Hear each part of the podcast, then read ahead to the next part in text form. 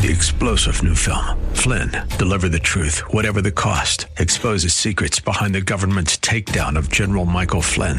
Flynn knew what the intel world had been up to. He ordered the first audit of the use of contractors. This set off alarm bells. He told the truth. He was the most dangerous person for Donald Trump to hire. They had to get rid of Flynn. Flynn, deliver the truth, whatever the cost. Available now. Watch it today. Go to salemnow.com. Salemnow.com. There's magic in the air when a gift is given. In this sense, the fifth commandment is the gift commandment, it's the giving commandment. It is the commandment that calls us to honor the basis of all good gifts in our family life, and thus, in a sense, our vertical life with our Father God. That is Pastor Michael Oxentenko, and this is Reaching Your Heart. Pastor Mike's message today is the conclusion to a message we started the last time we were together, entitled Mothers Matter. And we hope that you enjoy it. It was taken from last year's Mother's Day program. Mothers Matter with Pastor Michael Oxentenko will get underway here in just a moment. Here at Reaching Your Heart, we believe that God answers prayer. If you need prayer, call us today at 888 244 HOPE. That's 888 244 4673. Don't forget the worship service is held every Saturday at 11 o'clock, and you are always welcome. The broadcast is also streamed live at reachinghearts.org slash video. We'll have details on that and more as we continue with today's broadcast. Here is Pastor Michael Oxentenko. Christ was crucified at Golgotha, the hill of the skull. And for the early Christians, that meant Adam's skull. Somehow they believed, based on ancient tradition, that Adam's skull had been buried right outside of Mount Moriah. And so here is Christ in the place of Adam's skull, going through Adam's mind, his experience, his sin, and every child of Adam from Adam to the end. In fact, Christ died near the altar of the red heifer, which in Hebrew is the Adam heifer. Jesus took into his mind every human heart and mind. He became the collective consciousness of the human race. And from Adam to the end, he sucked you and me in to him so that we were in Christ at the cross of Calvary. He left no one out of his skull. That is his heart, his deepest heart, when he died for our sins in accordance with the scriptures. Now, I don't know when Mary's life came up in Jesus' head. He was going through them all. His mother's life came up in his head. Christ died for his mother, his human mother. Mary, like us, was born a sinner by nature. She sinned by choice too. And Jesus died for Mary just like you and me. Profound. He did not leave his mother out of the atonement. She was in his mind at that level and the family level. Every sin his mother committed was rifling through his head like everyone else. She had her place in that holy moment of expiation. I think she knew it. I think she understood what was going on. She was prepared by the scriptures to understand that her son would have a special death that would save us all. And as she came to the cross, I believe she held onto his feet with her mother's hands, holding the cross, bathing those feet. She had blood on her hands that day. No doubt she kissed her little baby boy's feet at the cross. She remembered her teenage pregnancy that was God's fault and her privilege in the end that it had happened. She remembered how the evil king Herod tried to kill her little boy and how many mothers lost their children in Bethlehem as she fled to safety to Egypt with Jesus, her little boy. He survived the ordeal. She remembered the pyramids, the Nile River, and the, raising Jesus in a foreign land, the land of the Pharaohs, the land of Joseph, only to come home when the angel said, You can come home.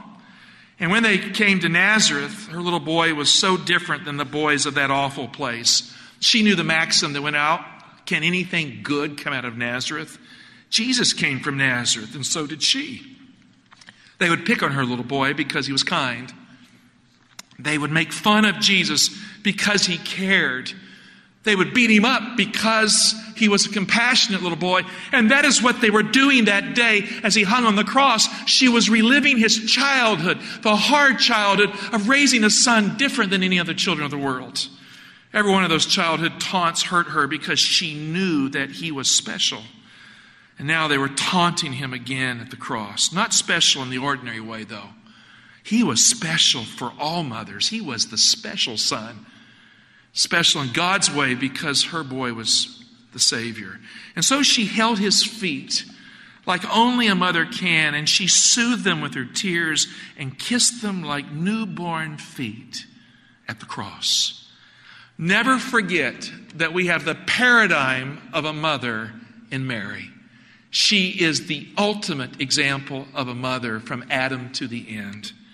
Jesus did not forget his mother on the cross of Calvary because Jesus remembered the Torah commandment, the fifth commandment. Honor your father, and what does it say? And your mother, because your mother matters to God. Sometimes movies portray Mary as weak. I've watched a few of these passion narratives on film. You see Mary is weak, broken at the cross, in a collapsed state of mind and heart because she cannot bear to see her son suffering, so she's writhing on the ground. That's nonsense. That is the picture of a weak mother. That is Hollywood's image of what a mother is, but not the Jesus mother we see in Scripture at the cross. Mary was not lying on the ground at the cross, quivering out of fear like a wilted orchid. No, not at all. Mary was standing strong, giving Jesus all the support she could till she couldn't support him anymore. She was the iron mother. She was the strong mother. She had endured stuff that no one had endured. And there she was at the cross. Do not let a movie frame the picture of Mary for you. Let the Gospel of John show you the truth about Jesus' mother that day. Turn to John 19 25. So the soldiers did this. And here's the phrase, but standing by the cross of Jesus were his mother and his mother's sister, Mary, the wife of Clopas, and Mary Magdalene. A lot of Marys. Mary means my affliction. A lot of Marys there, but the first in the list, the one who is standing first, not lying down, not collapsed, not pulverized, but standing at the cross is Mary. Mary is the model mother who would not abandon her adult son even when he was dying on the cross. She is the true grit mother who won't let go of her son, who will stand and support him and help him save us all on the cross of Calvary.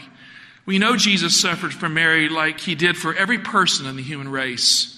Her sins were dealt with on that cross also. And like you and me, she has no right to righteousness without the cross of Christ. But she stood at the cross to support her son to get the job done to save us from our sins.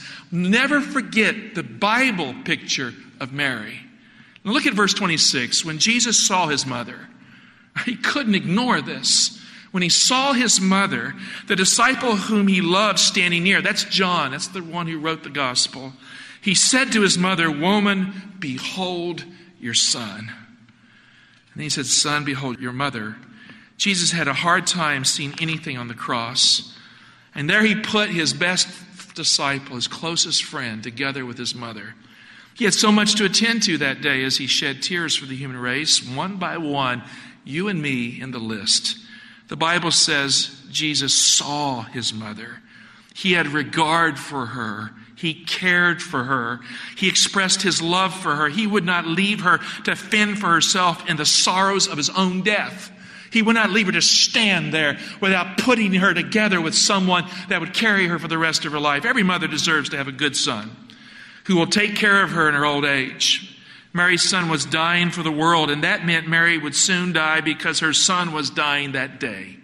You break a mother's heart like that, she doesn't live long. Something has to happen. An intervention has to occur in her place for her to move on. When Jesus stopped the funeral procession for the widow's son of Nain, Jesus sent that resurrected boy back home, dancing all the way with his very happy mother with him. That was the miracle in the Gospel of Luke. The widow's son is resurrected. She can live. She will not fall into poverty. She goes home dancing with her son. She no doubt lived a long life because Jesus brought her son back to life for her. At the cross, no such hope comforted Mary. She's not the widow of Nain at the cross. She is just the widow without a son, the special son, the Savior's son. She is losing her baby boy at the cross. Verse 27. Then he said to the disciple, Behold your mother. And from that hour, the disciple took her to his own home. This is, I think, one of the greatest little pictures in the Gospel of John. We often think that the Gospel of John is just concerned with salvation, sin and evil, and all that, miracles. This is a miracle. What happens here is profound. We live in broken lives, we live in broken relationships. Christ is putting people together who are broken. That he can do in our lives also. I don't know if John had a mother or not. I don't know. Oh, I know he had one. I don't know if she was there. I think she was one of the Marys there. I'm not sure. I'm not an expert in John. But yeah, he had a mother. But here, this is something different. From that day on, Mary became John's mother. So, how many mothers did John have? Two. Because of Jesus' love, it's possible in life to adopt a mother into your life. Did you hear me? It's possible to adopt a mother into your life. I have adopted a mother into my life who should not be my mother at all, were it not for God's grace and the life of my biological mother, me, and her, and our family. It hurts a lot for a mother when her husband leaves her. That's my mom's story. My mother raised us without my father. My father did not have depth of character as a young man. He was a narcissist. I mean, class B personality disorder, narcissist. How do I know? I read his writings to my mother, his letters, which weren't love letters, they were narcissist letters. How do you break a person's heart and drive them to mental illness? My dad did it. My mother was an empath. Narcissists are attracted to empaths. And for some awful reason, it just devastated my mother. My mother was placed in a mental health clinic in Texas. Shock therapy was put on her, and she was wrecked by my father. My father left my mother. My father hurt my mother. My father devastated my mother. I've at times had men call me on the phone when they're getting ready to divorce their wives, and they'll say something like this to me. They'll say, Pastor Mike, you know, my wife no longer meets my needs. You ever hear some kind of nonsense like that? I say, Pastor Mike, I wish that my wife would love me more. And I say, wait a second. And I don't mean this to be condescending. I mean this because a man needs a man to talk to them when that nonsense is coming across. I said, Do you realize that God didn't put your wife on earth to meet all your needs? God put you on earth to protect and care for your wife. You got it backwards. Whether your wife is Agatha Hagatha this week or this month, your wife is your wife, the greatest gift of God in your life. You better love your wife and start working on that unconditional love. And usually they say, Well, I think I'm going to hang up the phone, Pastor Mike, as they get their divorce. They were expecting some pastoral sympathy. They get none from me for this. I've read those awful narcissistic letters of my father. He left my mother for another, and they have left an imprint on my mind. I have them recorded for future generations to know that my dad was converted to Jesus and he moved from a narcissist to a giving man. Christ can transform the life. But there's no excuse for that at all. It's just a raw fact that hurt us all. And his failure changed all our lives forever. But it didn't change my mother for the worst. My mother, Bonnie Jean, became more loving than before, all alone in life. Minimum wage worker, slaving in Appalachia to raise her three children all by herself. When I met my father shortly before he died, miraculous that God led me into his life. I knew him for two months, went to Fletcher Academy, as many of you know, arrived at the hospital at the point when he was being anointed. The wife, his second wife, and children, my half siblings, I got to meet them for the first time that I can remember. And it was an amazing interaction. I knew there was a God in heaven at that point in time trying to save me. I didn't understand what it meant. I couldn't understand his providences. I knew that something magical was in play. So when I met my father short before he died, I also met his second wife at the same time. I had deep resentments against her. I had deep resentments against my dad. I used to take a dart and put a picture of my dad and throw it to just fill it with holes from the dart because of how angry I was at what he had done to us. That's not good, is it? I'm telling you where I came from. She, like my mother, though, I have learned, is and was a fragile soul with a tender spirit and a kindness to her.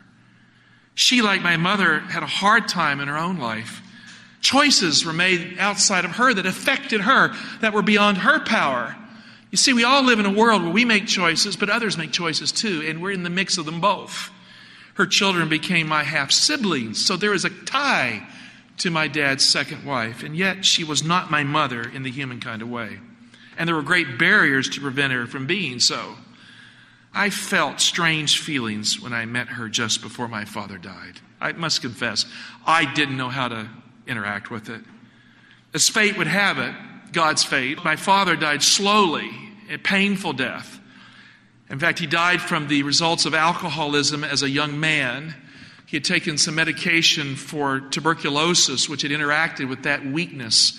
Some people say, well, I believe in social drinking. It's okay to do a little social drinking.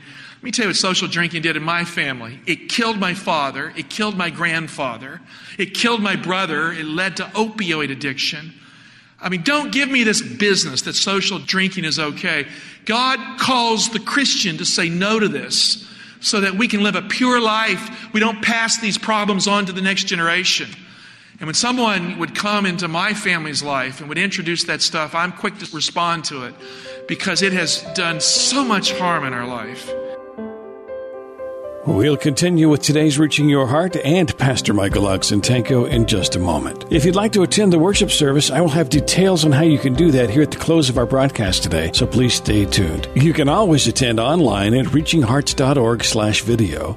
That's reachinghearts.org slash video. Many archived messages are available there for you, and you can attend the live service in a streaming format at that website, reachinghearts.org slash video. Let's continue now with Pastor Michael Oxentenko in today's Reaching Your Heart. I begged my younger brother to get off alcohol. He wouldn't. It led to opioids, and then it led to his death. And there I remember as I met my father. And as fate would have it, my father died slowly. So what happened? My mother chose to come down from Virginia in my brother's car to meet my father before he would die. Now, what a thing is going on here. I'm at school and all this drama is in play in my life. And there my father made it right. I wasn't in the room, but I learned of it. He confessed his sin to my mother. And he confessed in the presence of his second wife. He did it with my brother, my oldest brother, there. And she forgave him. Who's the she? My mother. My mother forgave him. She didn't say, Well, I don't, do you mean it? Well, is this your heart? No, she just forgave him. As quick as she could in the presence of his second wife, she forgave him. The three of them were standing together to get it right. And she reached out to her at that time. Now, who's the her? His second wife. With all the wounds, the raw pain of those lonely years of struggle, with a love that is larger than the heart born from heaven, my mother adopted my dad's second wife in that room that day as her little sister.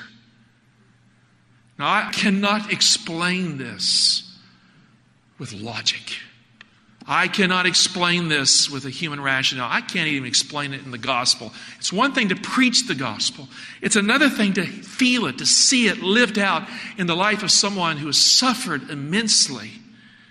The years passed.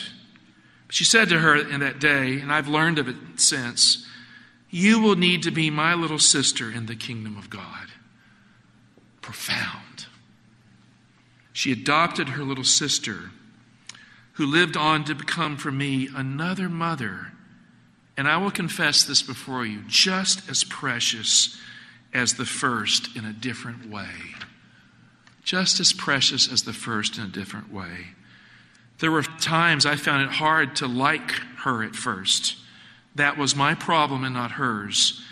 Hearts have to grow up to love and live in the right way. We have to experience the profound truth that grace and forgiveness is what defines us, or we die on the inside. I had to learn that lesson. I had barbs for her along the way. Those subtle statements that say my mother was treated unfairly. I would say that. Little statements along the way. It hurt her. And every one of those barbs hurt her deeply and profoundly. I was insensitive. I was absorbed in my own pain at times. Not all the time, but it would come in little chapters. But in time, I discovered that God had given me two mothers in the awful disaster of the divorce that should have wrecked our family altogether. Margaret, we call her Mima, Mima, as we call her, is one of the most loving and beautiful people I have ever known. She is so much like my mother. I discovered in time that hate has no winners, and you only win when hate gives in to love that shows the way with forgiveness. And that somehow God can put lives together and make things work when it didn't work before. I discover that my mother's adopted little sister in the gospel of grace must be adopted by me also for that chain of love to win in the end. I could not honor my mother unless I honored my mother's adopted little sister with love, unconditional love. I discover that I cannot honor my mother unless I claim to obey the fifth commandment and honor my mother's adopted little sister, my second mother. When the time came our oldest son, John Michael, to be married, we just married him recently. I had the privilege of marrying him off. And I hope that it's marrying people to stay, but it was fun. Mima was there. We had invited her to the wedding. Why? Because she is an honored figure in our home. Mima was there at the wedding at our request to take the place of my mother because we chose her as our second mother. So my mother, if she had lived, would have been there and would have been in that particular place in the wedding. Mima took her place. I adopted Mima, as I said, as my mother, and she adopted me as another son. And so she is my son's grandmother by choice, my mother by choice, a second mother. Grace in my mother's place. She has taken her place. I don't share private stuff much. There's a lot I keep to myself about my life, but I'm going to share something with you in a small paragraph of a letter Mima wrote to me and Diana the day after our son's wedding this year. I will treasure it for the rest of my life as perfect prose and golden verse, perfect poetry in our life. This letter will go into our memory box and it will stay there. And I want future generations to know what a wonderful second mother God has given me. I'd like to read just a little piece of the letter. Here it is. Dearest Mike and Diana, God has blessed me so much through you. First of all, thank you for the love and honor that you gave to me yesterday. I don't deserve anything, but you really make me feel special and loved. It was wonderful being the grandmother of the groom. His real grandmother would have loved to have seen that day, and how much of her real genes of love and kindness have shone through in all of you. She had the most beautiful heart and spirit of love that could really harbor no evil. And she always said to me, I love you, little sister. I was honored to stand in her place for her yesterday. Sorry. Mm. Dear heart, sometimes you honor your mother best when you adopt another in her place because mothers don't live forever. You know, there are people here today who never had children there are people here who have lost their children. There are mothers who need to be a mother. Sometimes your mother's love lives on when you learn to love that special mother who needs another son or another daughter or never had one at all. God's love, friend, God's love has a way of bridging the gaps and opening doors in relationships in ways that are forbidden that are heavy of heart, that are impossible to perceive.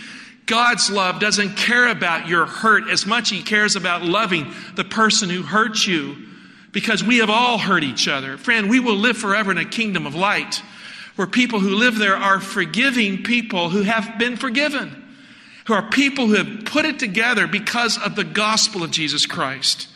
In the Torah commandment, the fifth commandment, God said, I didn't say it. God said, honor your father and your mother because your mother matters a whole lot to God. Never forget your mother or your second mother who matters to God. Dear heart, Jesus made it clear at the cross that mother matters. Father, as I hold in my hand a rose, I think of Jesus who spoke of the lilies of the valley in the Sermon on the Mount. Solomon who said it before, but Jesus was speaking through him. Our precious mothers, the daughters of the church, are flowers in the church. Help us never forget that it's easy to crush a flower. It's easy to lose a petal on the ground. And Father, may the men of this church take to heart the call of a Christian man to love his wife to honor the mother of his life through good times and bad, and to never let the flower fall to the ground. Lord, bless the precious mothers who are here. May they know in their heart that Jesus loves them, that mothers matter. And Father, if they've lost a child, Father, if they've lost a husband, if they've never been a mother as far as the earth is concerned, Lord, help them to use the love that God has put in them to make a difference. And Father, as I hold this flower in my hand, I thank you for Diana in my life, a wonderful mother of my children. Bless her and bless all those who stand with her today. In Jesus' name, amen. Well, thanks for listening today. That will conclude Mothers Matter, today's Reaching Your Heart. You can always find it online at reachingyourheart.com. And thank you so much for listening to the broadcast today. We would really love for you to be a part of our worship service. It's held every Saturday at 11 o'clock. That address is 6100 Brooklyn Bridge Road, Laurel, Maryland 20707. 6100 Brooklyn Bridge Road, Laurel, Maryland 20707. Or if you're more comfortable, you're certainly welcome to watch online at reachinghearts.org slash video. reachinghearts.org slash video. The live broadcast will be streaming and available for you on that website, reachinghearts.org slash video. Thanks for listening, and we do pray that God is reaching your heart.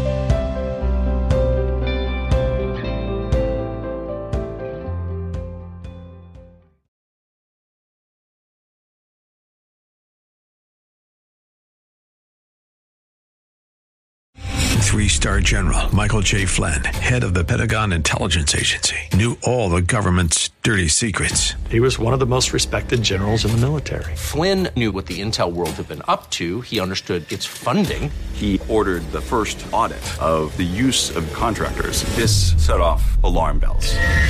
The explosive new documentary, Flynn, Deliver the Truth, Whatever the Cost, and covers the facts behind this scandal. Flynn told the truth. He was the most dangerous person for Donald Trump to hire. I find out the worst enemy that I'm going to face in my life is right here in America. They took my assessment and they wanted me to change it. And I was like, I'm not changing it. They had to get rid of Flynn. With in depth interviews, archival footage, and never before seen personal records of the man behind the headlines. I just felt like I was drowning. Flynn, Deliver the Truth, Whatever the Cost. Available now. Watch it today. Go to salemnow.com. Salemnow.com.